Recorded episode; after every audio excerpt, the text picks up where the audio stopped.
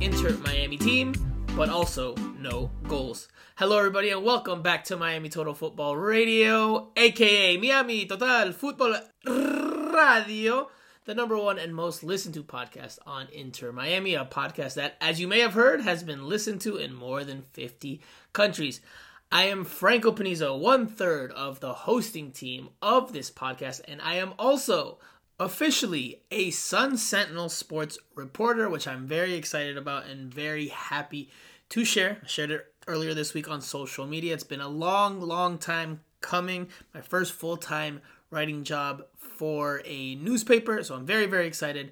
But we're not here to talk about that. We're here to talk about Inter Miami. And joining me, of course, are my two co hosts, Steve El Primo Brenner and Jose Cinco Armando. We will start with you, Steve. How are you doing on this very fine Wednesday evening in South Florida?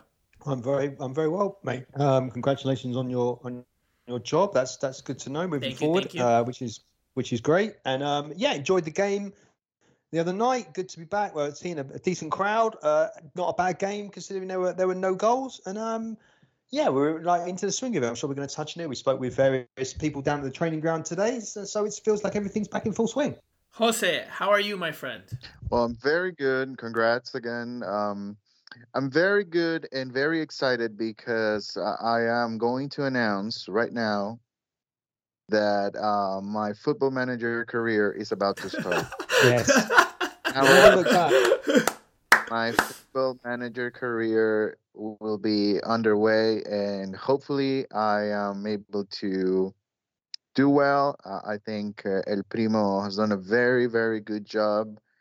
Um, you know, I, I'm I'm now thinking that maybe he owns Football Manager. Exactly. He he low just- key. He low. wish, Yes. Yes. He he low key works for them. Low key, and he's been sneaking it in here on a weekly basis, free marketing, and now all of a sudden he's got that little seed in your head. And now, for for those that don't know, or for those that are maybe that don't tune in on a very weekly basis, Steve has since I guess the beginning of this year, since preseason began, dropped in a football manager reference practically on every single podcast, and we and we've actually like you know jokingly made fun of of his of his gaming habits.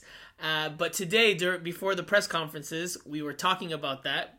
Again, we were poking fun at, at El Primo, and then out of nowhere, that turned into a full on conversation about the game. And Jose was like, "Wow, I'm very intrigued by this." And then, and then when Steve said, "Yeah, the Honduran league is in it," Jose was on board, hook, line, and sinker. Jose said, "Okay, you got me. You got me. Motagua's in the game. I'm getting that game. He, never mind that Motagua just lost five to zero to the Seattle Sounders in real life, but Jose, Ooh. the Mot- Jose, the the Motagua diehard said, "Okay, I'm getting this game." So Jose and Steve will both be dropping Football Manager references in the very near future on this podcast, I imagine.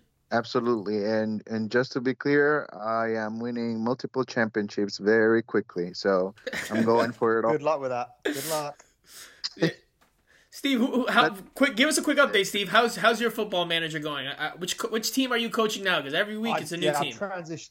I've transitioned now. I left River Plate after eight games, uh, mainly because there was actually a winter update in the game, and I just I just wanted to start fresh. I lost the Boca Juniors and threw my toys out the pram and left. I'm now managing Borussia Dortmund. I feel this is a good fit, good young squad. Uh, Erling Haaland naturally is one of the best players in the game. He's absolutely sensational.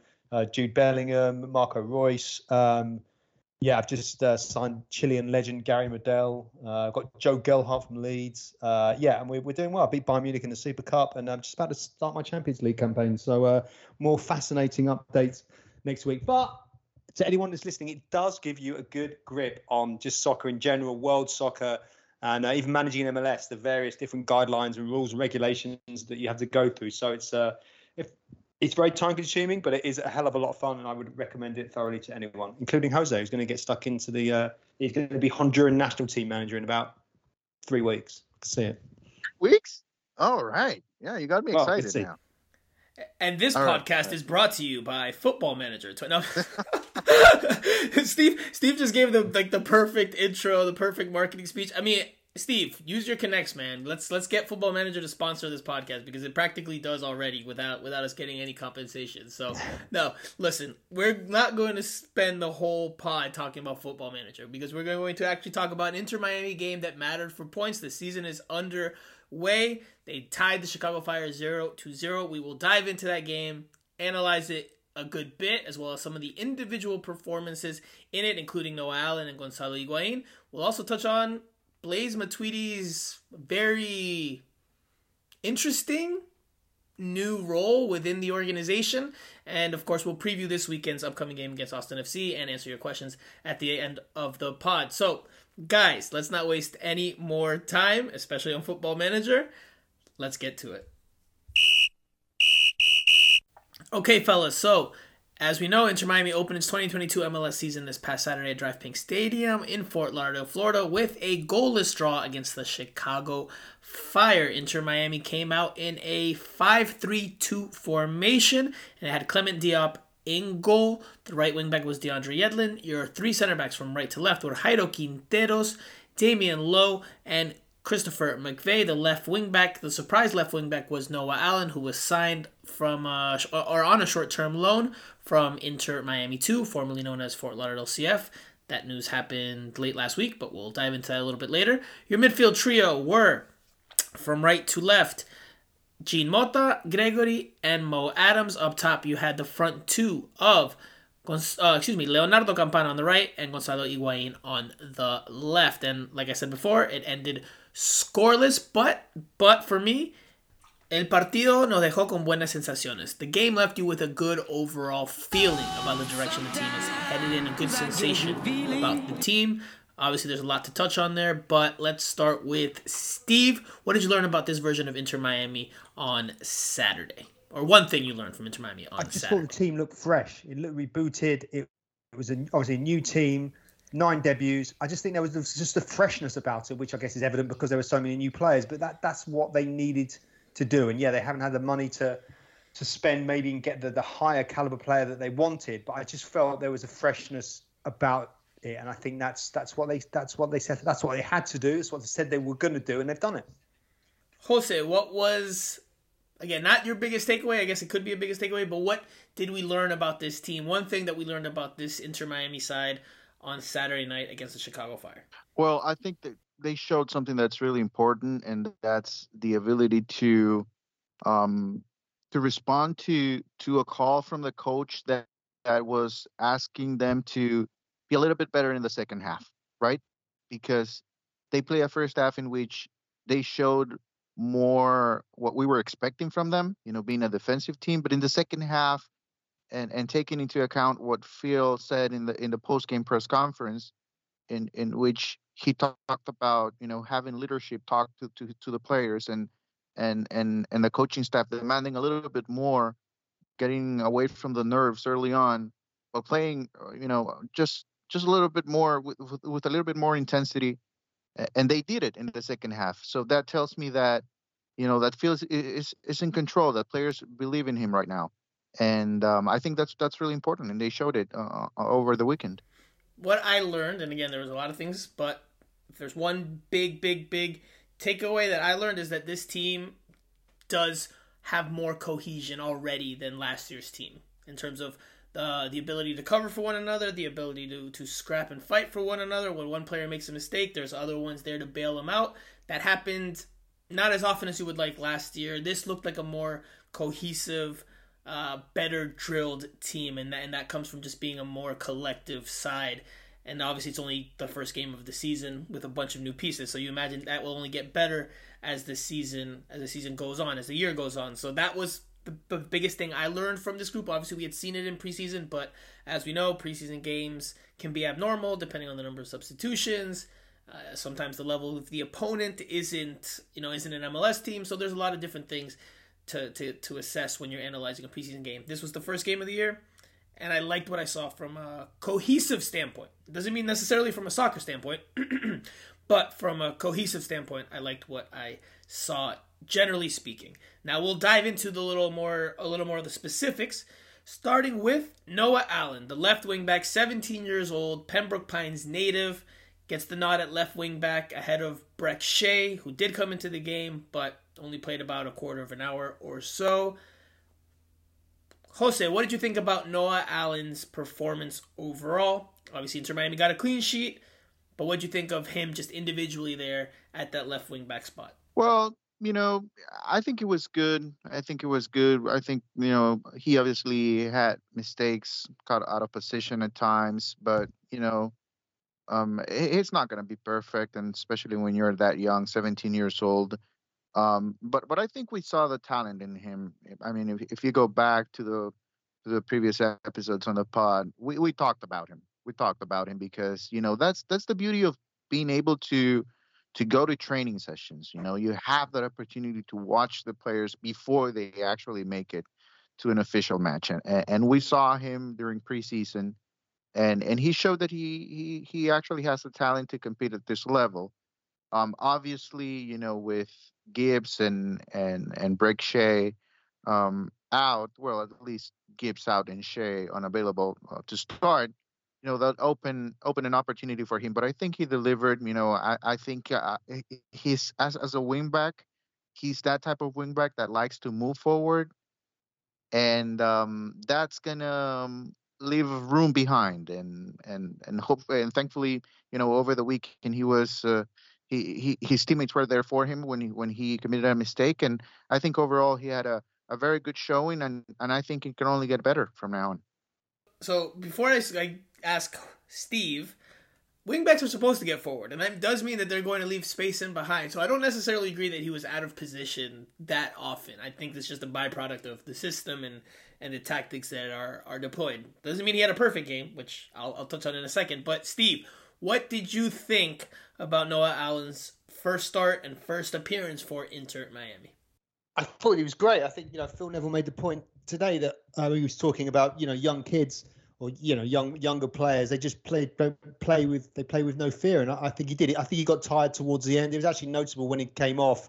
They Brek Shea actually came on and played really well. I thought and just picked up where he you know Noah Allen had, had, had left off uh, he was misplacing some passes towards the end. Maybe yeah. you know everything's got a bit too much for him. But I thought he was lively, he was energetic, and yeah, they just there's that exuberance of youth. And you know, Phil Neville always keeps going on about Beckham and, and, and Jorge and Jose Mas. They want young kids to come through. I thought he did. Um, I thought he did great. But can you just maybe tell the the listeners what the situation is in terms of you know his status moving forward? Because there was some consternation today, wasn't there? The training ground, exactly what what the situation is. Well, there's a new rule in place, and it's again, it's all very, as MLS is, complicated. If you're on the second team, right, so Inter Miami 2, as it's now called, formerly known as Fort Lauderdale CF, you are able to be called up for a maximum of four games, excuse me, four games per year, only two in MLS play. So the other two could be like an Open Cup or or, or something of, of those of those uh, along those lines but only four over the course of the year if you're not on an MLS contract. After that, that's you're capped. You cannot play anymore. You have to be signed to an MLS contract. Based on what we saw on Saturday, and based on what we saw in preseason, and just how Inter Miami sees things in general, my sensation, this is just my sensation, not information, I would not be surprised if they signed Noah Allen to a deal very soon because he he looked the part. For me, he looked the part on Saturday night wasn't a perfect game, especially late on, as you touched on. He, mishit some passes, and that led to to Phil Neville going to the bench and, bringing on Brek Shea. But I thought he looked the part for a 17 year old teenager who's still filling out physically. I thought he looked the part. I thought he did things that were asked of him tactically. It was not perfect, uh, especially you know on the defensive side. He had a couple of moments where physically, you know, he's he's he was out muscled or, or beaten to the ball by obviously bigger, stronger men. And and obviously there's work and, and room for growth there, but that will come with time. But I like in general overall what I saw from him. You know, he he has the ability to to feel the game and read the game. Again, not a not an incredible game, not a wow, you know, he was the man in the match type of game, but it was a very solid and sound game overall given where he is in his very very young career. So uh, I, I, think he's got good soccer IQ. I think he's I think he, he he's got good good overall skills. It's just now about obviously him growing and and developing. Jose and Steve, I ask you both, but we'll start with Jose. If you had to give him a rating, one through ten, a player rating, football style player rating, one through ten, what would you give him? For Noah? Yes. Ah, man, it's tough. Listen, it's it's. I don't know. To me, Noah is as of right now with one game. It's more like a Christian Makoun situation last year that playing with a back line, you know. Um, it, it, he was looking good, but um, I don't know. I, I think I'll give him uh, uh seven. Yeah, seven. seven. Okay, okay. Yeah. For before I go to Steve, for those who are not familiar with football or soccer player ratings, they're done normally on a scale of 1 through 10, 10 being incredible game, very rare to see someone get a 10, and 1 is like, wow, he had a very, very terrible, terrible, terrible performance. Don't know how he played that poorly. So 1 through 10, normally 6 is like solid, solid game, serviceable game, not not incredible. So I would say six and a half. I would give him a six and a half overall based on on both sides of the ball. Steve, what would you give Noah Allen on a player rating scale? Well, when I used to do player ratings, I don't really do them anymore. But when I was working in the UK, I would just do it at the start of the game and give everyone six, and then I would change it as I went along. So six is like the base. Um, so it's also impossible to watch every every player, but this is a different different conversation. Um, I would say that I would give him a seven, a solid solid seven. Not yeah, just very and very promising as well. I just thought yeah he uh, he looked the part, but he's 17 years old. His first pro game. I thought he did. Um, yeah, first MLS game. I thought he did. Uh, he he did well. Uh, but also, you know, Phil Neville was a fullback. It, it is in his time, and his brother was as well. So he's got a good manager there to to learn off. So it's going to be interesting to see how he how he develops as the season goes on. So let's switch gears then and talk about another player and that is Gonzalo Higuain, who, as we expected going into this one, would have a different type of role. And obviously, he's part of a two man front line, but he obviously had the tactical freedom to drop and pick up the ball and try to play make more than finish. I think, I believe, if I'm not mistaken, I'd have to pull up the numbers right now, which I, for some reason, don't have on my phone. But I don't believe he finished with a single shot in this game, which might be the first time that's ever happened in his Inter Miami career. He did, however, have a team high, a game high, and a league high seven key passes in this game. He did an awful lot of string pulling, and I thought he was pretty effective in his role, in his function. Steve, I'll go back to you. What do you think of Higuain, the playmaker, now that we've seen it in an official MLS game? Well, I thought that he looked better. I know you're going to roll your eyes here, but I thought he looked better where he played effectively in like a front two with with Campana. I just thought it helped that he had someone alongside him, so he wasn't marooned the whole time. He he had he had an an outlet to, to look at. I thought he looked good. I thought he looked lean. Maybe it was the pink kit, but I thought he looked leaner. it it wasn't his night. It, you know, they just they didn't. It was the same old story, wasn't it? They just didn't really cr- create enough chances. They had a, a few good openings. He was at the centre of it, but um, I, I, liked him in, in, in, that role. I liked him having someone alongside him. Their their partnership will take a while to to gel, I guess. But I thought, yeah, yeah, he looked good, and you know they've they've been at pains to point it out he's the focal point. He's the grand not the grandfather. He's the the senior pro of the of the team, the one that you know a lot of people look up to. And I, I thought, yeah, I thought he he he, he did well. Jose, what did you think of Gonzalo Higuain? I know uh, the playmaker because I know you especially you know, you've been vocal about how you don't necessarily agree that that's his best position, and you're not sure that that's where he should be playing. So, what did you think of Higuain the ten, not Higuain the nine? Well, listen, I, I think I liked a lot the second half. The second half to me was it was a good half for him. Uh, I do not like uh, the the um, 2021 or 2022 version of Pipita Higuain that he now he believes he's a number 10. I still believe he's a nine, pure nine, traditional nine. But in the second half, I think he shows some things that make me made me think about it. Like you know, this might work every now and then. And honestly, it should have worked on uh, over the weekend. Two good chances that I can remember. Good ball to Yedlin on the right side, a good ball through the middle to Campana.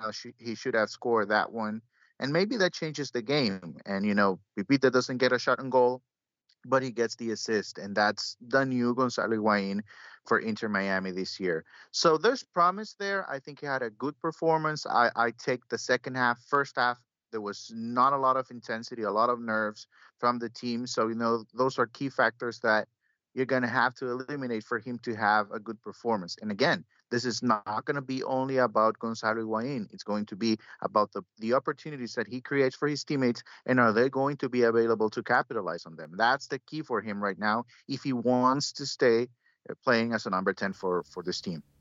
I liked what I saw. I continue to like what I see from Higuain as a 10. I know, again, there's plenty of people like you, Jose, and I was I am among them that think he's better as a nine than a ten. But in this system, with the coverage that he has behind him in terms of how many how much how many numbers are behind the ball, I think it can work, and I think we saw that in this game. Look, he, again, seven seven key passes, which is a league high stat from week one. He I just checked, he had no shots in this game, so obviously more playmaking than finishing. But in the tenth minute, he put a ball on Leonardo Campana's head that should have been put away because Campana was open. He didn't really have anyone that tight on him, but Campana puts the header off the crossbar. That chance goes to waste. Uh, he he fed him again in the second half. And fed Campana. Campana rushed the shot and pulled it very very poorly wide of the frame. He had much more time to control and shoot, and he didn't do that. So those were just two of the of the key passes he hit. He also hit that one great great through ball in behind to DeAndre Yedlin that that almost led to a goal for Inter Miami. So I liked what I saw from Gonzalo Higuain as the 10. I agree with you, Jose, that I think he's a better 9 than a 10, generally speaking. But on this team, I think the 10 will will work so long as, like you said, other other players finish. But at the end of the day, that's not that's not necessarily up to him. He can put the ball there, and if they don't finish, then you know there's nothing he can do about that. He can't create and finish uh, on the same exact play. So you know we'll, we'll yep. see how it goes going forward. We will touch on Campana and obviously second half substitute Ariel Lassiter in just a little bit. You have something you want to add with Higuain uh, and his playmaking? I do, I do. I want to add something there because I think that's that's part of the conversation with with Higuain, right? How long are we going to wait for his teammates to be effective in front of goal? Right. Right, because he's creating chances right now, and we're okay with it because it's the first game. But you know, we also have to think that it's it's the excitement of playing at home. You know, it could be different on Sunday, uh, playing on the road, and and you get one or two chances, and you're not able to score on them, and you know things can change when you're when you're playing on the road. Look at what Inter Miami was able to do in the second half. You know, they put pressure on, on the Chicago Fire. They were they looked like a very good team in the first in the first half. The Chicago Fire had had a lot of possession and, and they seemed to be in control of the game.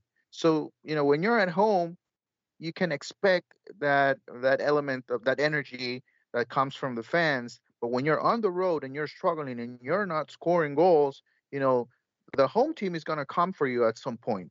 And uh, that that's my thought with this. You know, that's why I do believe he's he's he's uh, He's a nine, and he should play as a nine for this team, even though he was able to create opportunities for. for yeah, who's, who's going to get him the ball? Who's going to get him the ball? No, no one on this team can. Uh, maybe Mota can feed a ball, but from deeper positions. But who's going to get him the ball in attacking spots on this team if he's playing as more of a of a of a nine than a ten? I, I again, I think in this team with how it's made up now, I think the ten suits him. And again, if there was a little bit more a little bit more composure in the final third and a little bit more quality, Inter Miami would have scored in this game and would have given the fans a goal to celebrate and cheer over, which they didn't get, but La Familia still represented nonetheless with a, a very good turnout. But regardless, on the field, on the field, Higuain did his job. For me, he did his job. I, I, I couldn't ask much more from Gonzalo Higuain and the and the role he he he fulfilled because he's there to play make and facilitate and, and create for others, and he did that. The ball just didn't go in the back of the net. Now that's obviously we will touch on Campana and his inability to, to put some chances away and whether he should still be in the starting lineup. But I liked what I saw from Higuain. I will ask both of you very quickly, and I will do so because I normally did my player ratings last year after every single game. Now with my new role at the Sun Sentinel, I am still doing three takeaways, three analysis points, but I'm not doing player ratings. So this is maybe my way of uh, of getting some of that that uh, player rating fix. How about that? Getting my player rating fix. There we go. I found one. Steve, what would you give Gonzalo Higuain based on what we saw? Player rating, one through ten, quickly. Uh seven. Seven. Okay. Uh, Jose. Yeah, I'll, I'll go with a seven as well. Seven and a half, actually. Seven and a half. Now, see, there we go. We start. That's where the player rating fun begins because you start like, well, maybe, maybe, maybe I should go a little higher, maybe a little lower. I would give him a seven and a half as well. Switching gears before we get to Campana and Lassiter, I want to touch on Jean Mota because I know Jose, you were very high on Jean Mota on the match day. I wasn't as high on him in the game, but rewatching the footage, rewatching the game twice more over the weekend, so I've seen it three times total. I was impressed with what I saw when he had the ball, because when he had the ball, and he was able to to aparecer en el partido, when he was able to show some things in the game and get on the ball, the team played well. When Jean Mota played well, the team played well. Then when he disappeared for large stretches, the team did not play as well. So I think he's going to be vital for this team throughout what's to come the rest of this month, throughout what's to come for much of the year, because he is that link between the defense and the attack. He's essentially the, the player that will help get the ball to Higuain and take some of that creating load off of Higuain. It's just one game, but that's just what I saw from him. He's he's got that in his arsenal as well as the ability to recover and ball win. He's able to to get stuck in, recover the ball, and start attacking sequences from that uh, from there. So, what did you think, Jose? I know you were very very high on him. Yeah, I, th- I think he played a very good game. He played a very good game. You know, I like the way he recovered the ball and immediately he thought, you know, about the build-up. He immediately looked for a teammate that he was that, that was well positioned.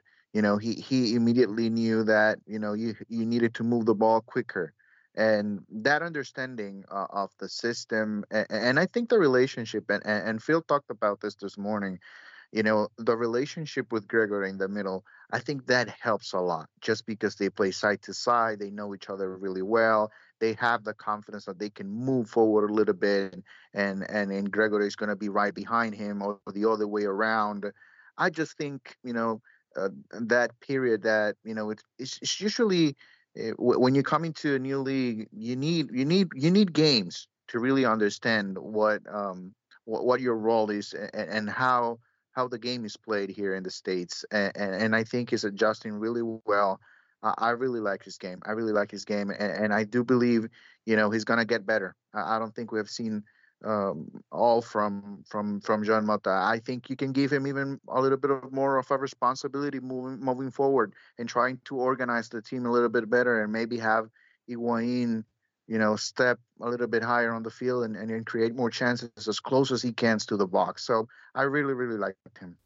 Steve, before I get to you, this is a stat. Jean Mota had 45 touches in the game, and that's more or less middle of the pack in terms of Inter Miami in this one from a, from the starting eleven uh, posture. So again, for me, he was good when he got on the ball. Also did some good defensive work to recover it. But when he got on the ball, he was good. He just didn't get on the ball enough. And I that was what I asked Phil Neville in today Wednesday's press conference: is how do they get Jean Mota more involved? Because again, when he played well on Saturday, Inter Miami played well, and then when he didn't the team struggled, and that's when Chicago was able to to really boss possession and really nullify and negate Inter Miami's attack. So, Steve, what did you think of Jean Mota on in his Inter Miami debut? Yeah, I mean, he was he was just solid and effective. Really, no no frills. Um, I, I think he's just that player in the engine room, just keeps things ticking over. But um, you know, I think Phil Neville's picked him out a couple of times. He said he's going to be a, a top top player in this league. Um, yeah, I, I thought he was a bit more of a playmaker. I don't think he's like that really, is he? He's just a solid guy in the midfield. And, and like Jose said, it takes a while for guys to, to become accustomed to, to MLS. It's, it's different than what he was, different different type of soccer than, than what he's probably used to playing in, in Brazil for Santos. So um, yeah, I didn't I didn't think he pulled up any trees. I don't think he was amazing. I just thought he was a good, solid presence, and I probably you know an upgrade on you know Will Trapp or Matuidi or any of the other probably people. well, probably. I mean, yeah, no, he's definitely an upgrade on any of the the nightmare figures that have haunted us for the past two years. Um, yeah, so I think he, he looked good with, with more to come. Interested to see how he he'll develop into this into this team. Do you guys want to give a player rating? I wasn't going to ask one, but I, you know I know I, Jose will probably go very very high here. 8.5. 8.5. 8.5. Wow. Okay. Steve. So, Six point five. What? No way. Good, good, good. Not amazing, not awful. Like a seven. seven. this is this. No, see, don't don't let Jose's what sway you from your from your opinion. Seven point two. this is why I love player ratings, though. Honestly, this is why I like doing them as well because it leads to discourse and conversation and debate. Because how one person views the game is not necessarily how another person views the game, and obviously there's there's conversations to be had there. So listen, Steve, if you think six and a half, stick with your six and a half. Do not let Jose sway you there in any way, shape, or form. I would say seven. I would say seven. Again, did some stuff on the defensive side to help recover the ball. Also moved the ball forward well at times. But again, 45 touches is middle of the pack. He needs to be more involved. I don't put that necessarily just on him. That that also is from a team and just feeling comfortable and playing to him and through him, which which will I imagine will get better and will happen more often as time goes on and they get more games and more reps under their belt. Quickly, let's touch on a few more players here. Leonardo Campana and Ariel Lassiter, because I think that is one of the biggest questions going into this Sunday's game against Austin FC, which we will preview in just a little bit with another special guest. But to me, it's who starts. Do you start Ariel Lassiter, who looked good coming off the bench in this one for the 30 minutes or so he was on the field? Or do you once again go with Leonardo Campana, who got the start against the Chicago Fire and who put himself in scoring positions or found himself in scoring positions, got himself into scoring positions, but was not able to put the ball into the back of the net. So, quick analysis of what you saw from each of them and who you would start on Sunday, Jose. Um. Well, I think it, this is an easy one, right? I, for you, yes. For you, yes. We know. Yeah, I think uh, unless there should be a starter in this team, I I think you know nothing against Campana, but I think you know it, it's asking a lot from him to um, taking the responsibility of finishing every single opportunity that you're going to get inside the box, and that's basically what everybody's thinking because you know it's easy to compare, right? And think, okay, if Wayne had the chance, he probably finishes that one. So Campana should have been able to finish. It, whoa, whoa, whoa, whoa, whoa! I don't know if that's true. If uh, they're expecting him to finish every single chance, he had multiple chances in this game and didn't put in any. He was wasteful with his finishing. I think that's there's more criticism about him not putting any away as opposed to putting every single one away. He had four shots, one on target. That one on target was in the first half, and he, and it was a, a weak shot trying to go far post that, that didn't really trouble the goalkeeper. The other three were were were misses. Two were very notable. So I think it's more about about that than okay, he didn't. He didn't. Those two chances, those two chances that you're talking about, he should have finished. Absolutely, he absolutely. He should have scored on those. And so you know, it's it's again, new player coming in, getting to know everybody, getting to know the league. I think Lassiter is is ready right now. He showed it in the second half, and especially playing on the road. You know, the counter attack game, it's it's going to be a factor. Um, obviously, Inter Miami you know, with playing with five in the back, it's it's, it's a defensive side, and you know they're going to show it on the road. That they're going to take pride on it, and and they're going to look for uh, an opportunity on the counter attack. And, and and if that's the case, you know, it's clear between Campana and Lassiter who, who who's the better player for that for that tactic. So yeah, I think I think uh, Ariel Lassiter should start on on Sunday, but from what we heard from from Phil this morning, you know, he really, really, really likes Campana. And he said he has know, a feeling about him, right? He said he has a feeling about him. Yeah. When coaches, you know, when coaches have feelings about players, that means you know they're gonna they're right. gonna give give them a lot of chances. Right. So you know, my thought is I I, sh- I, w- I would start Ariel, but I, I wouldn't be surprised if Campana starts again. I before I get to Steve, I'm going to say that I think Ariel Lassiter starts just based on the little bits that he gave us during his interview today, Ariel Lassiter, and then based best off of what preseason wasn't he? he said best player in preseason. Well, and well, I'm, I'm going off of what Ariel Lassiter said today because when we asked him about the game and what he expects, he's you know I'm summarizing here, paraphrasing, but he definitely said you know they have to be smart and there's going to be spaces in behind. So that leads me to believe that he's going to get the start. That just leads me to believe. Again, I, it's not information. It's just my my supposition from from trying to read between the lines. I think he's starting on Sunday, and then Phil Neville today when he was asked about about two or excuse me about Lassiter and having him come off the bench, and he you know Phil Neville touched on like Jose just mentioned you know, one player starting in some type of games, the other one starting in different types of games. I absolutely could see Ariel Lassiter starting on the road against Austin FC, who will have the the onus will be on them to to dictate the tempo. So Inter Miami may be even more defensive minded than they were at times on Saturday against the Chicago Fire, at least from a from a game plan standpoint. Obviously, you can have a game plan and then just was, depends on how the ball rolls and how the other team dictates or how the other team does uh, in terms of implementing their strategy. But Steve, what did you think about Leonardo Campana's starting performance and Lassiter's off the bench cameo?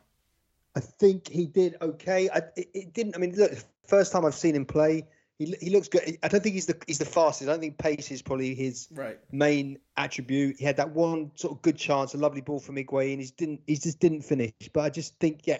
Listen, he's he's an upgrade on Carranza, Pizarro, any of the, any of those guys. It's just again, it's going to take time to, to settle down. Um, didn't see, yeah, like I said, I don't think he's he has he, he hasn't got pace, but he looks like he's he's on the ball. He's he looks like he's a bit of a handful. He's quite physical. Um, so I liked him, and I, yeah, I like Lassiter. I think you know he, now they've got a few options to to come off the bench. We mentioned Brek Shea. I thought Lassiter did well. He's lively. He's quick.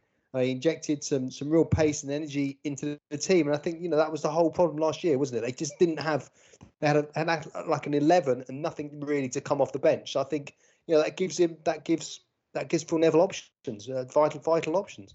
Purim, I'm going to stick with you when I ask when I ask this question, and then I'll go to Jose.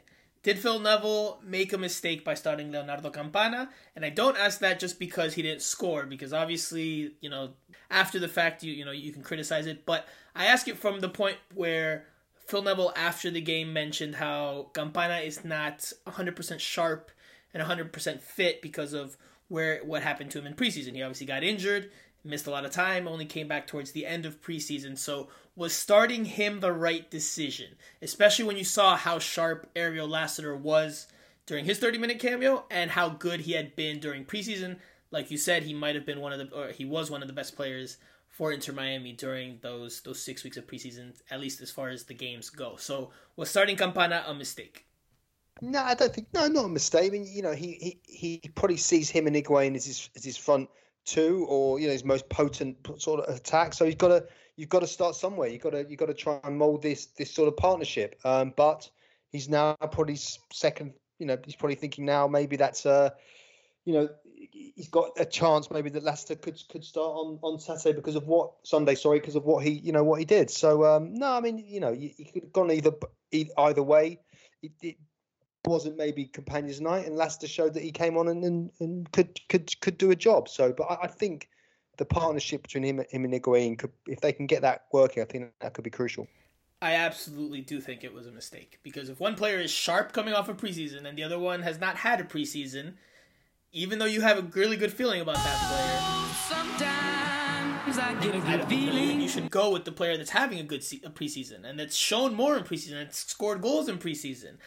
If the other one's not 100% sharp because he hasn't gotten the reps down, the practice sessions down, then I I, th- I would think you'd have to work him in a little slowly and go with the other player. I don't think it's any coincidence that when Ariel Lassiter came in, he he showed a, a, big bright spot off the bench. He was active, he was involved, he took two shots. That one went wide, the other one was pushed wide by the goalkeeper. He was pretty involved during his cameo there and looked very, very sharp and engaged. That's- now, obviously, the game.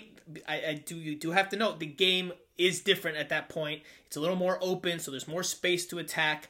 But again, I don't think it's a coincidence that the player that looked sharp in preseason looked sharper in this game, and the player that was injured for much much of preseason did not look as good. And you touched on something about how you know he's physical and he's a big body, and and you saw glimpses of that. But there were a lot of times in this game, before I go to you, Jose, where Inter Miami played long. Their goal kicks they went long, and I've seen the game three times. He lost a lot of aerial challenges, a lot of 50-50s, you know, trying to fight for for the, the aerial balls. A lot of times, for someone of his size and and and his strength, he lost he lost those battles a little bit too often for my liking. Didn't win any of them. Didn't flick them on to anybody, or, or, I won't say any of them, but a lot of them he lost, and a lot of them he wasn't able to to even get ahead to. The the Chicago Fire players were the ones getting on the end of those. So I think he he's going to take time, and, and Phil Neville acknowledged that after the game. So, I, but I do think that that if, if Phil Neville could go back and do it again, I think he starts Ariel Ariel Lassiter. Jose, I don't know. I, I doubt it because you know that's the perfect example of a coach having a feeling about a player, right? Because I mean, it was. But is that a clear. mistake? Is that a mistake? Yes, that is a mistake. Okay. But you know, if as a coach, you have to make those type of decisions, right? Absolutely, absolutely. you hay have- gustos, hay gustos, no hay gustos, like we say in Spanish. Right, right. Yeah, I mean, you, you look at what Lassiter did during preseason, and it's a no-brainer. He starts. He starts. But the coach, he had a feeling, and, and he still has a feeling about Campana, and he decided to give him a chance.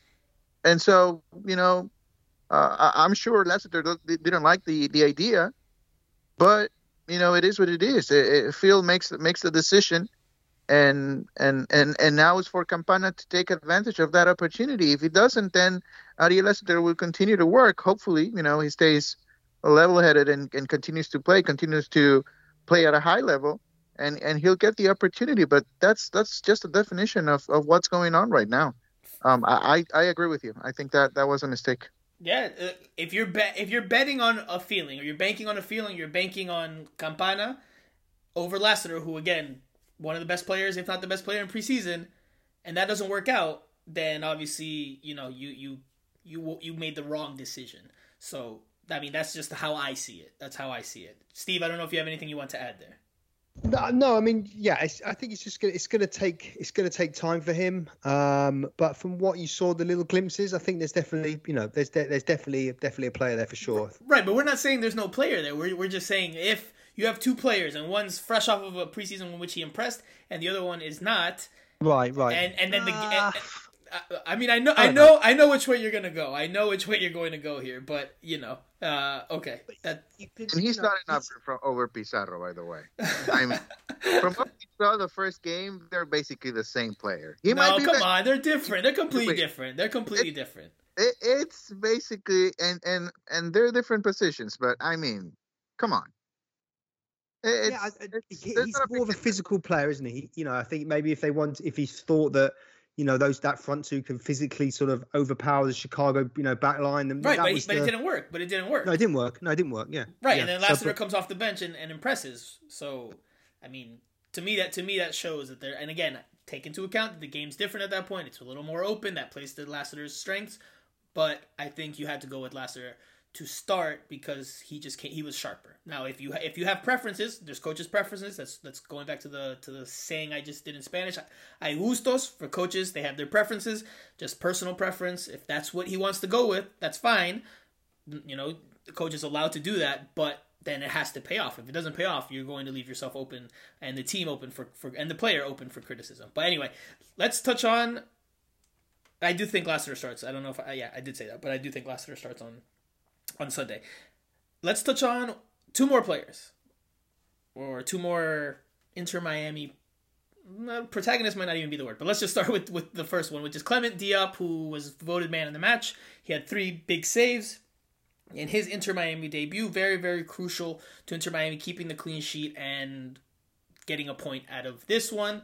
Although I, I agree with both of your your analysis by and large in terms of the collective. I think you know the Fire were the better team in the first half, probably deserved the goal, and Inter Miami were the better team in the second half and probably deserved the goal. So a half for each, uh, a draw and a split of the points is probably a fair result. Now, besides Diop's performance, there was an interesting moment at the end of the game, and that's when Clement Diop, the ball came to him, uh, a, a misfired or a mishit Chicago Fire pass, no pun intended, and instead of booting it upfield and trying to get one last chance at a goal to take all three points, he kind of held it at his feet for a while, let a Chicago Fire forward come to him before picking it up and then distributing it out, and then the full time whistle blew.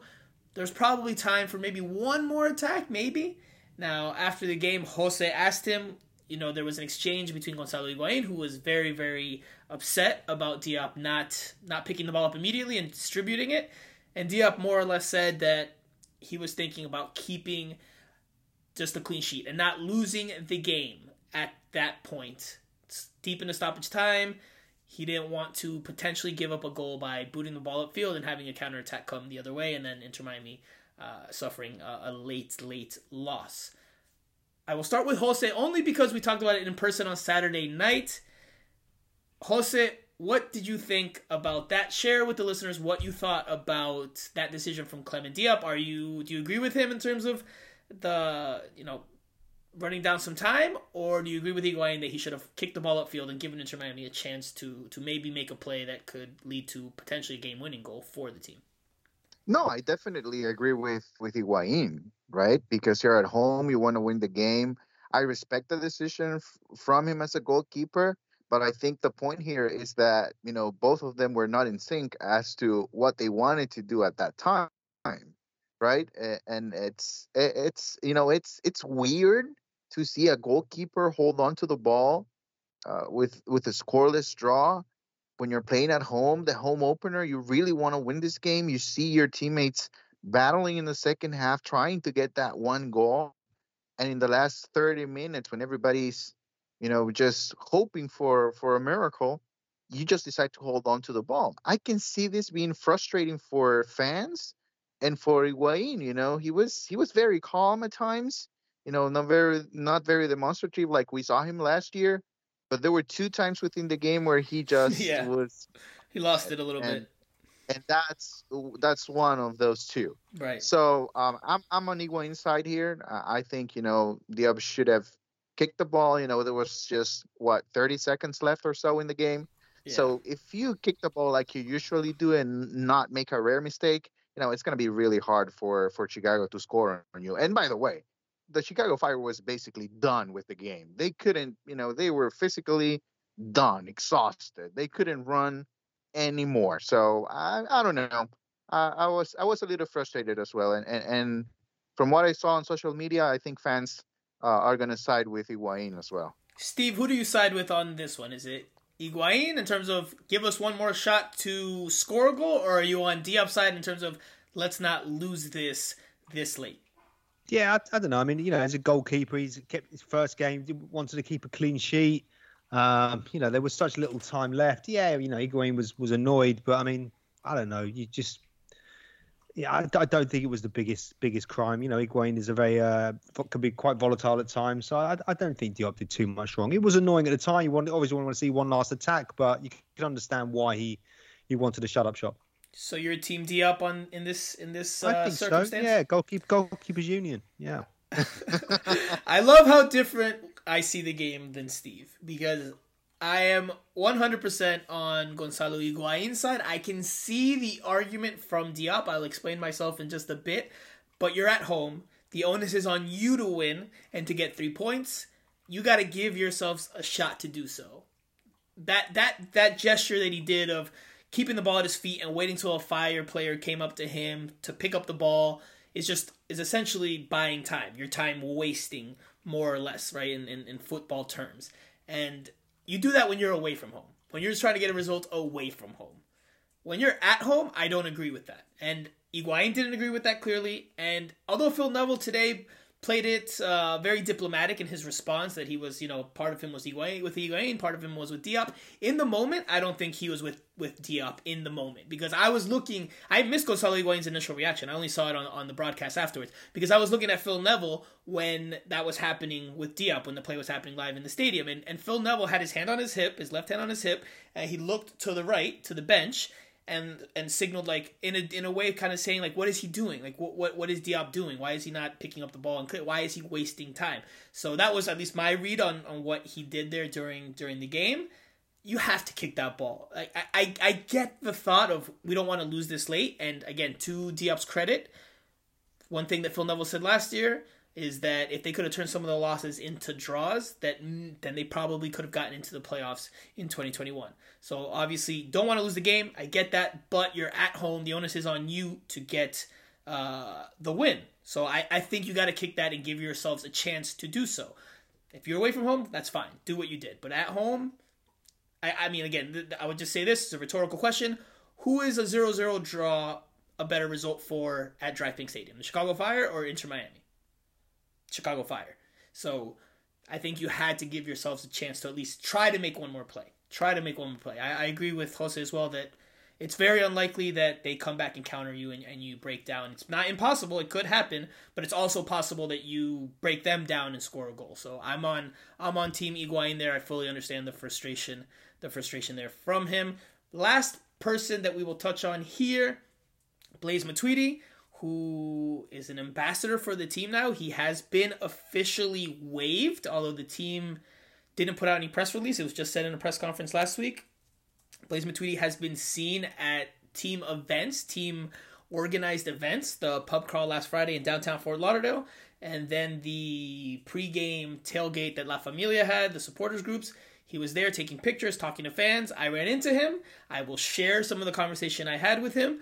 I I asked him what he's doing. Seemed like he was trained in terms of his response. He said he's an ambassador for the team. And I asked him if he was retired. And he said, no, no, we'll see what happens there. We don't know what the details are. I haven't been able to get any information yet as to what they've done to get him off the books. But Inter Miami is this is information has gotten Matuidi off the roster. He there is an open DP spot now available for Inter Miami to use at some point this year if they choose to. What is what I don't have information on is how they bought him out, or if they bought him out, or how they came to terms, and why he's an investor. It's a very very weird situation, very odd that a player that's no longer with the team is around the team. I'm I obviously fully have to come to uh, uh, the belief that they negotiated this, that this was negotiated by his legal teams in Inter Miami. He's getting paid in some way, shape, or form, which I guess is not against MLS rules, but I don't know. There's definitely some a lot of gray area there because he's around the team and and still. I mean, I'm, i imagine he's not doing this for free, right? So, uh, you know, quickly, what did you guys think of about him just being around and the overall situation? Do you think it's weird, Steve? I think it's weird that the club haven't, yeah, said anything. And, and like we said, it's kind of touched on the fact that uh, legally it's probably you know a difficult situation. They're probably still working things out, but um, yeah, it's a strange one. We'll have to do some digging and see if we can come back with any answers next week. Jose, your thoughts on the Matuidi situation? I would even call it a little bit disrespectful. You know, he's a I feel kind of bad for him, man. I feel kind of bad. I'm not gonna lie. When I when I like he was smiling and he's in, he was in good spirits and and his usual at least from you know from the way we've interacted with him in press conferences, and obviously it's just a small sample, but he's just he was his normal smile, smiling, affable self. But I did feel a little bad for him, like. Yeah, I think I think it's a little yeah. bit disrespectful. You know, he's. Uh, I mean, I, I think he came to the team with with good intentions. You know, he had it just didn't work out, and um, and I don't know, I don't know. I think he had a, well, he's still obviously an active player, but you know, he, so far it, has been a good career for him, and um, I, I doubted that you know this is the scenario that the both sides, Inter Miami and and, and Blaise to camp, were thinking of uh, a few weeks from now. You know, uh, so you know it's it's a shame. I don't think it's it's good for him, and and I doubt it that he's happy with with this role. You know, it's just a matter of this is something that he needs to do because he's getting paid by Inter Miami. So, ah, disrespectful. maybe maybe I shouldn't feel so bad if he's getting paid as as Steve and I have jokingly said for a long time. He's still chilling on his South Florida boat somewhere and, and having a oh, good time yeah. with his family. So I mean, clearly he must be getting paid. Clearly, now again, not information. Yeah. Just our sensation, our supposition here, but from the outside. But he's got to be getting paid, right, to be doing this. This, this has to be. This has to be. Here. Right. A, ran, a random thought. You know, ambassadors are usually available to the media right? hey, technically he was because he did talk to me when I went up to him. You know, he was he, he like he was all bright eyed and he like, shook my hand and, and he was super against Super... The media, the media, the whole I mean, team. I, well, uh, Franco. Hey, well, hey, if, if media wants to show up at the, at the at the pregame tailgate, there was nobody stopping you guys from doing that. You know, you guys could have also partaken had you guys decided to do that, but you didn't. You know maybe what? I... Should, maybe it was the white suit. Maybe it was the white suit. That's funny that you say that, and we I will bring that up later because that's part of the Q and A session, and I will mention the ribbing that Phil Neville gave me over my suit, which again was good banter. So look, let's leave it there for now. We're going to take a quick break. We will come back and preview the game against Austin FC on Sunday. That's away, so a nice little trip to Austin where the stadium is rocking and the atmosphere is incredible. I know some members of La Familia are planning to head out there. We'll preview that game after this. Well, I think I have a brilliant problem with Lassiter and Campana because I think Lassiter's been one of our best players in, in pre-season. He, he was so he was so disappointed, but he was so unlucky not to start the game against Chicago.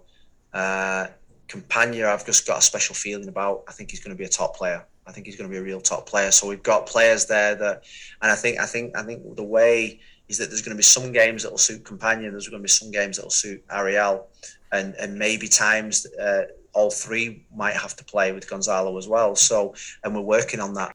Okay, guys, we said we would have another guest to join us to preview this weekend's game against Austin Austin FC, and it's none other than senior writer and Austin FC beat writer for the Striker Texas. His name is Chris Bils. Chris, how are you? Thank you for joining us, man.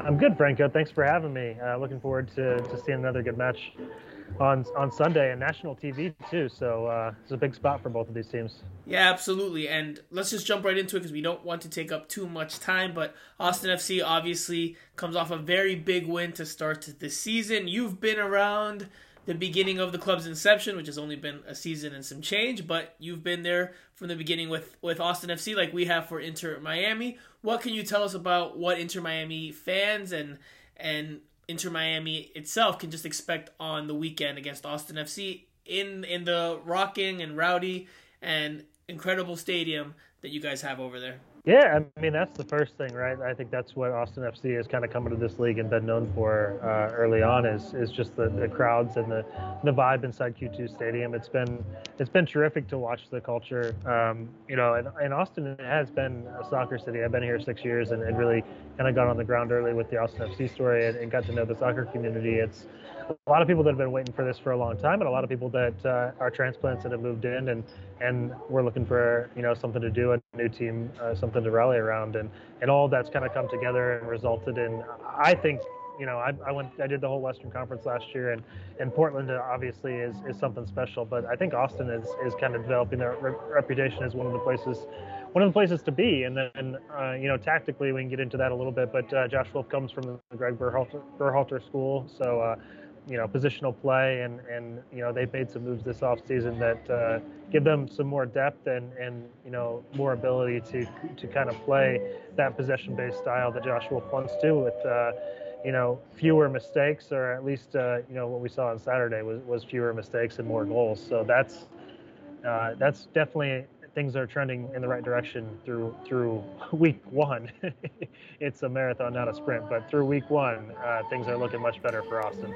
Now, I wanted to touch on that specifically because obviously last year, and it, we, we know the expansion struggles that can exist with a team from covering MLS for such a long time, including Inter Miami during its initial year in 2020. Austin FC last year obviously didn't get off to the best start. It had it finished for with the worst uh, attacking output in the entire league. Inter Miami was not too far behind. It finished tied for second in terms of goals scored in 2021. But obviously, like you mentioned, Austin FC comes flying out of the gates in 2022 with a 5 0 victory over FC Cincinnati. We also know about FC Cincinnati's struggles here on Miami Total Football Radio. So, how much do you put it on Austin FC just firing on all cylinders? How much do you put it on the opponent being FC Cincinnati? I mean, it's a little bit of both, right? I, think there were some stretches last last season when I'm not sure that uh, Austin FC would have put five past a, a JV college team or something, but uh, you know, that that's uh, that that's definitely positive. I mean, they they didn't have a striker for a big portion of last season. Didn't get a goal from a striker in this game, but you know, all three DPS coming through. Um, two from Cecilio Dominguez, certainly a welcome sight there, and then Alex Ring and and Sebastian Driussi, who um, you know I think have a chance to be one of the best uh, attacking midfield pairs.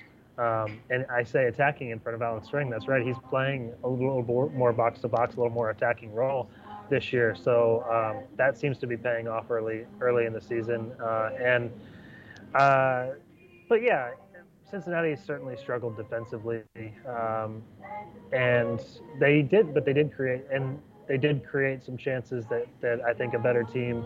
Uh, you know, the likes of Gonzalo Higuain would definitely would have finished off one or two of those chances, and it might have been a different story. Uh, but the confidence will be high for Austin FC. Yeah.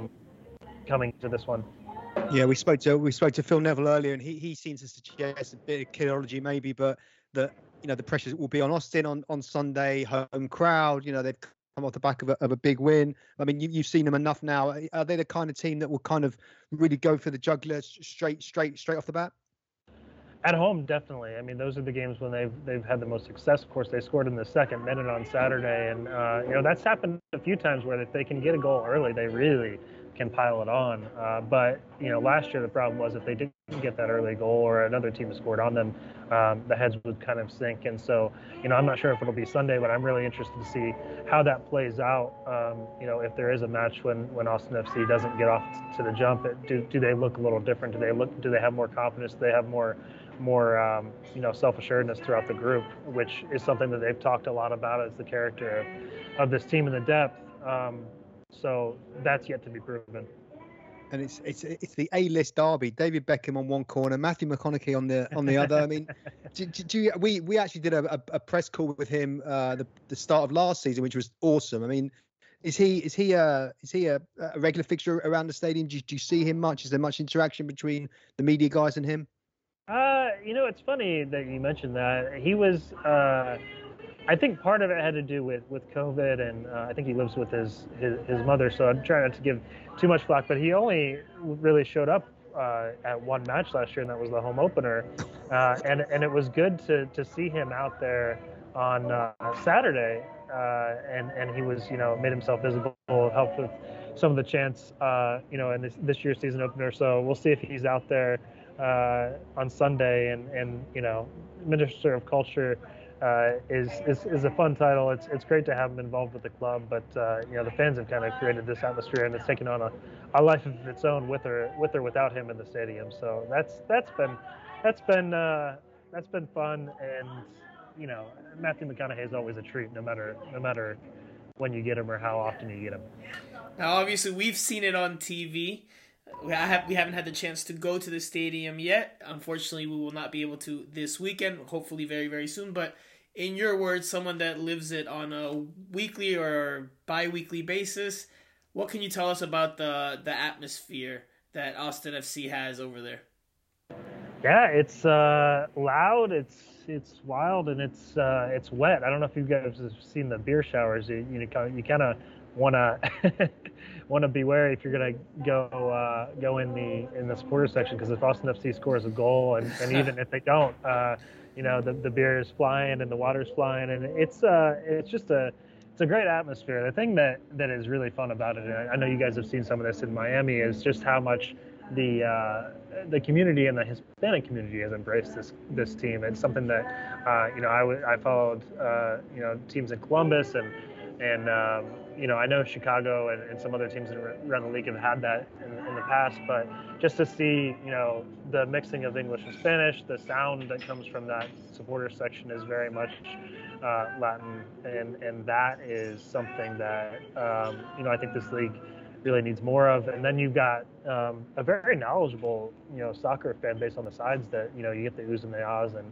um, you know, for a, for a second year club, I think the sound that comes through on those broadcasts is uh, it sounds like anything you'd, you'd, find in Europe or South America or you know some of the best atmospheres around MLS. So um, it's been really fun, and, and I try to at least get outside the press box for you know 20, 30 minutes, if not the whole first half, because uh, it it just as a soccer person myself, it just uh, it brings you know it brings you some life every time you get in that stadium. Yeah, it's definitely an exciting place to be. I know a lot of members of La Familia Inter Miami supporters groups are are headed over to Austin for this game, and I'm sure this will only help generate more excitement for them. Quickly, just for the last question, Chris, and we again we really really appreciate the time for jumping on here on Miami Total Football Radio. I think you mentioned it earlier, but which players should Inter Miami fans keep an eye on? Which who are the danger men for Austin FC? Yeah, watch watch the midfield and, and how Inter Miami deals with uh, you know Alex Ring and Sebastian Driussi. Driussi, I think you know he covers so much ground. He's actually been playing, you know, in the press. He's been playing up top with, uh, you know, Maxi Urruti and and will, you know, kind of get after guys. He covers a, a lot of ground at high speed, uh, and then, you know, he can drop back and, and help and build up play as well, and, and just so smooth on the ball. Uh, Diego Fagundez uh, has has had you know a really good um, you know coming of you know kind of a resurgence here with Austin FC and Cecilio Dominguez looks like he's he's bringing it uh, this year. He scored twice and was on the team of the week last week. Let's see if he can continue that because consistency has been the key for him all year. But that's really you know that's really kind of kind of the the uh, the rundown of the, the familiar faces and the guys who who uh, certainly caused FC Cincinnati some some danger, and uh, we'll hope to to continue it on week two. It should definitely be a good game this weekend. I do expect Austin to have more of the ball and Inter Miami to look to counter attack quite a bit. They did so for large stretches of the of the home opener, the season opener this past weekend. Inter Miami did so, especially away from home. Given everything that goes into it, given all the things you touched on, I think Inter Miami will look to to try to hit on the break. Yeah, and, and I'm maybe really see possession. I'm really interested to see how Austin deals with that because so much of the play for for Cincinnati went through the middle, uh, and we were just talking with Josh Wolff about that. And, and uh, you know, like you said, Miami was kind of flying flying down the flanks. DeAndre Yedlin Yeah. against Zan Kolmanic, uh, the the young left back who his birthday's tomorrow. I think uh, he'll he'll have to deal with DeAndre Yedlin uh, on the on Miami's right side, Austin's left, and, and that should be a really interesting matchup to watch. Um, you know, to kind of see how Austin's able to deal with that. Is that is that the key to the game for you? The midfield battle. I I think the midfield battle, and then again how how the fullbacks deal with uh, you know how Miami's trying to play wide because you know I think a lot of the focus was was just so much through the, the middle in the first first week. So um, you know I'll be interested to see how they deal with Higuain and you know how um, you know this defense is still kind of coming together and, and is supposed to be improved, but uh, you know hasn't really been tested yet. I'm really interested to see how that goes down on Sunday. Chris, isn't isn't the key to isn't the isn't the key to the battle who eats the most brisket at Stubbs before the match or not? yeah, brisket and tacos. Uh, people will be getting their fill, I'm sure. Okay, well, Chris, listen, thank you so much for taking the time to join us here on Miami Total Football Radio. Where can listeners follow your work if they aren't already? Yeah, uh, you can find me at Chris Bils on Twitter, and then uh, thestrikertexas.com is where we've got everything. You got 30 days free uh, if you want to check us out and just see what we're we're all about. And uh, you know, we'd love to get some support from outside of just Texas. You know, understanding that uh, you know we're not at the moment we're not covering Miami, but uh, would love to one day uh, kind of build the striker empire. So we'll see how that goes. Okay, Chris. Well, again, thank you very much. We'll let you get back to your rodeo because we hear a lot of music in the background. But no, thank you, thank you again. Enjoy the game on Sunday, and we will talk to you again very, very soon. Okay. Thanks, Rekka. Thank you, mate. Thank Thanks, you. Steve.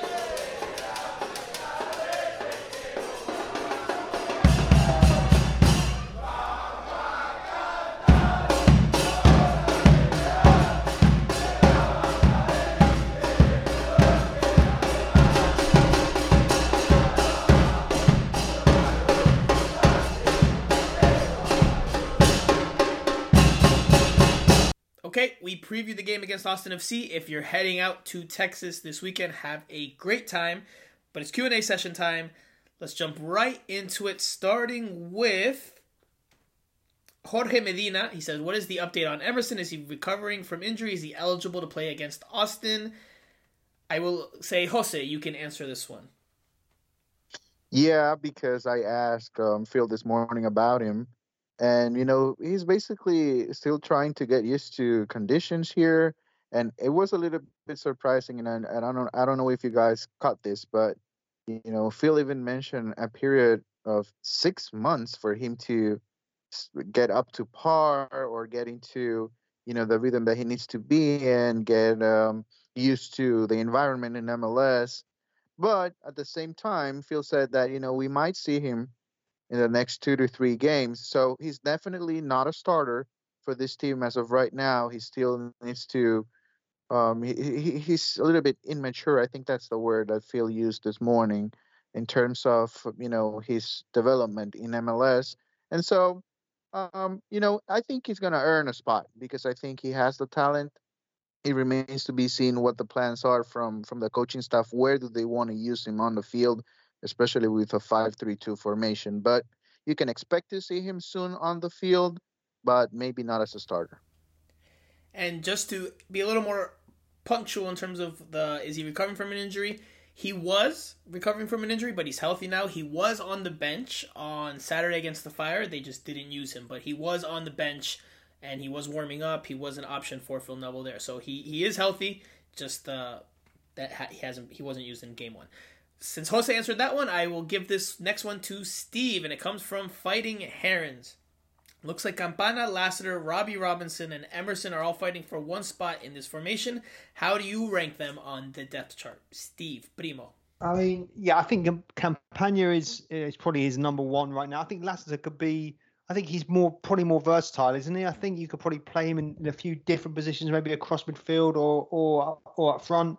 Um, and then yeah, I mean Robbie Robertson again, he, he's injured right now, but um, you know, they, I think the mo- the most important takeaway is, is that they've got options now and that you can change things up. You know, you in game management, you've got to mix things up sometimes if things aren't going your way, and he's got options on the bench and in reserve that he can do that. And I don't think they've had that before, so that's that could be seen as a positive, I guess. So you're saying Campana, Lassiter, Robinson, Rodriguez? Those are that's your depth chart.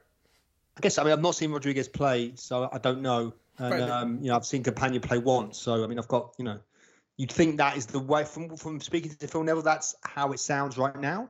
Um, but you know the proof will be in the pudding. Okay, next question comes from Mega, and he says, and I will answer this one. Who is your stylist, Franco? I am my own personal stylist, and I he clearly went... doesn't have one. Is the answer? hey, I said I was answering this one. Uh, look, I I wore. It's the first game of the season. I always wear suits to the to the Inter Miami games, and in this one, I had a white suit that I had not worn yet, and I was like, you know what? I'm going all white. I wore a black shirt underneath. I wore all all white. It was very Miami Vice looking. I got a lot of compliments from actually some some lady at the gas station on the way to the stadium. I got compliments at the pregame tailgate by by a lot of different people. Phil Neville wasn't as a big of a fan of the style choice during the press conference when he walked in. He he he made a joke and we had a good laugh about it. Today also he made another joke about it on Wednesday here in this pregame press conference. He also made a joke about it and you know we we had a good laugh, good bit of banter. I thought I looked nice. I don't care what you say, Steve. I don't know what Jose's opinion is, but I thought I looked nice. So no comment. No comment. Dang, Jose, I thought I thought you were on my side, man. All right, okay. I see, I, I see how it is. Uh, next question, and it could be for anybody here. Jason Siegel asked, any recommendations for a good watch party for the upcoming road game against Austin in the Fort Lauderdale area? So, Jason apparently is not going to be going to Austin, as some Inter Miami fans are. Do you guys have any recommendations? I have one. I have one, but yeah, that sounds more like a Franco question because we work a lot. what do you mean? What, are you not going to be at an open bar on Friday night, Jose? Yes, you are. Stop it. And I will say, I will say, I saw this Southern Legion was promoting it and they were going to be at a bar in Hollywood, if I'm not mistaken, and I'm blanking on the name right now. I'm trying to pull it up on my phone. Uh, crap. I'm not able to pull it up. I will find out where because I definitely saw them promoting. Um, what is the name of that bar in downtown Hollywood? Steve, help me out here. I know you've been to downtown Hollywood before. I, have got no idea. Mickey Byrne's? Mickey Byrne's, maybe? T- tell me you've been to Mickey Byrne's before, Steve. No, I haven't. I, sounds sounds brilliant. Okay, Mickey Byrne's. Yes, that that is the name of the Irish pub in Hollywood, and I believe that's where Southern Legion is promoting watching the game. But I will double check and I will message you directly, Jason Siegel, uh, or I'll quote tweet it so that you know anybody else who's interested can see it if they follow me on Twitter. But I believe that is a place where you can watch the game on Sunday. So that is the that is the answer to that question. Last question that we have for this week that we will answer, and it goes to the floor. The question is it's on Noah Allen. If Noah's good enough to start the opener, why isn't he on the Inter Miami roster? Because there's uh, two other players named Kieran Gibbs and Brek Shea, and they have experience and they have at least Kieran Gibbs a lot of quality. So that's that's why. That's why and he needs to, he still needs to develop. He's good for one game or two, but not for the entire season. That's why. I think I, I again I, said it at the beginning of the pod. I'll say it again. I definitely think he will be signed to a deal fairly soon because clearly he's he's probably ready to at least be training with the MLS team day in and day out as he he has been during preseason. So I think it's just they just need to sign him. If they need to loan him out to the to Inter Miami too to get him game time. That's fine, but I think it's I think he's worthy of having an MLS contract at this point. And I'm not going off of one game, going off what I've seen in training and what I saw in preseason. Steve, anything you want to add there? Um, not really. Other than I just yeah, I like. I think you know that's this, what they've said about just bringing the youth through. I think it's always great to see homegrown players come through and um, you know and, and impress. And I think he he did, he did really really well for a kid of that age in his first MLS game. I thought I thought he was great and it's encouraging for the future. Okay, final thoughts, guys. Who wants to start? Who wants to start? Steve, Jose. Yeah, I'll, I'll, go. I'll go. Yeah, I just I thought I felt that they were just they look refreshed. They look rebooted, and I just think, um, yeah, look, it wasn't. Steve, your final thought doesn't have to be on the Inter Miami. It can be on anything, anything, anything you want. If you want to talk about Football Manager some more, you go for it. It doesn't have to. I'm just letting you know. It doesn't have to be on Inter Miami. I, I, I, mean, there's obviously a lot going can, on in the you world. You can talk right Inter. Miami if you want, though. You can talk Inter Miami if you want. I'm just saying, it doesn't always have to be. No, I look. Listen, I um, no, I will talk about the match, and um, I no, I just I thought they um, after everything they've gone through in the transfer market and stuff, I just thought it was a it was a nice positive experience. Dave was there, and Jorge and Jose, all our old friends. Um, and, you know, it's, uh, it was good to see everyone. Of course, and this week weekend, the, the big derby, Matthew McConaughey versus David Beckham. What, what more do you want? all right, all right, Jose, you're up next. Yeah, my final thought is on Miami FC. Yeah, baby. this Friday, the New Jersey is coming out. They are telling me, they are telling me it's at the top of the list when it comes to jerseys, at least in USL Championship. And if that's the case, most likely in the overall landscape in soccer or football in the US, because as we know, MLS is very predictable with jerseys. So look out. I'll be tweeting. Um, I have invited Franco. I, am bringing him along with me to the party on Friday. So you know, it's it's gonna be good. It's gonna be. I was good. supposed to be. I was actually supposed to be going. I was supposed to be going to that as well, but I'm going instead to um, taking my daughter to go and watch WWE wrestling in Miami. So, uh, All right. You won't you won't be far away. Maybe you'll make it for the the Yeah, party. I, I, Jose, Jose, Jose, you just said that they told you that it's the be- one of the best jerseys or the best jersey in your soul. What else were they going to say? Are they going to say it's the third best, the the sixth best? Of course, they're going to promote and push their jersey. No, I, I, I didn't mention any names, and I never said. And maybe you misunderstood. Somebody told me. Uh, somebody, you said they. You said they. Not necessarily related to the team, right? Oh. People that have seen the jersey, they've told me it's very, very, very nice. So Okay. Uh, I guess we'll, we'll, be tweeting out on, on Friday night. you'll be you'll be tweeting out drunkenly as you as you have like eight typos in your in your tweet because of the open bar that they're uh, that they're having during this event. While we're on the topic of jerseys, and I know we've touched on this on a few pods now this year, but now we've seen the whole Inter Miami look. I ask you guys very quickly what you think of the all pink look on the field, and I will start with you, Jose, because I know you weren't a fan of the jersey itself. Yeah, no, still I don't buy it. I don't like it. Uh, I don't know. I, I think you need, need more flair. I, more than one color, it's okay. MLS. More than one color is more than acceptable. Um, so no, yeah, still not not not good enough for me. Uh, Steve, quite liked it to be honest. I thought it was uh, look look pretty cool. It, yeah, Gonzalo Higuain wore it very well indeed. I will side with Steve on this one. I loved it. I love the look. I love the look. I, I again, I'm of the belief that it, it should at some point. They should mix and match just to have different looks. Pink, black, pink, uh, in terms of the shorts and then the socks, or pink, pink, black. Just mix it up at times. But I I was very impressed with the all pink look on the field in person and then on TV as well. And I, I think that was the the growing in or the general consensus in terms of initial impression by and large from what I've I've seen and heard from people. There are some people that don't like it. A lot of people said it looks like a pajama. I've never worn a pajama that looked uh that looked like that or that was all pink, but that's just but that's just me. So my final thought will be on Jorge Mas potentially expanding his ownership of football teams in the world to uh, team in La Liga, and there had been oh. reports. So, sorry, Jose. No, go ahead. No, you, you, I thought you were going to say something. No, no, no. He's I'm not going to buy Chelsea, is he? Is he going to buy Chelsea? no, He no, three- no. For four billion dollars? No, no, no. So Jorge Mas had been rumored to be interested in buying Real Zaragoza, and he confirmed that in an interview with the Miami Herald, our good friend Michelle Kaufman, of course, and he and he said that they are looking at exploring different things, and, and that you know more or less along those lines. So it looks like it's a possibility for Jorge Mas to to tap in to uh, a team in Spain.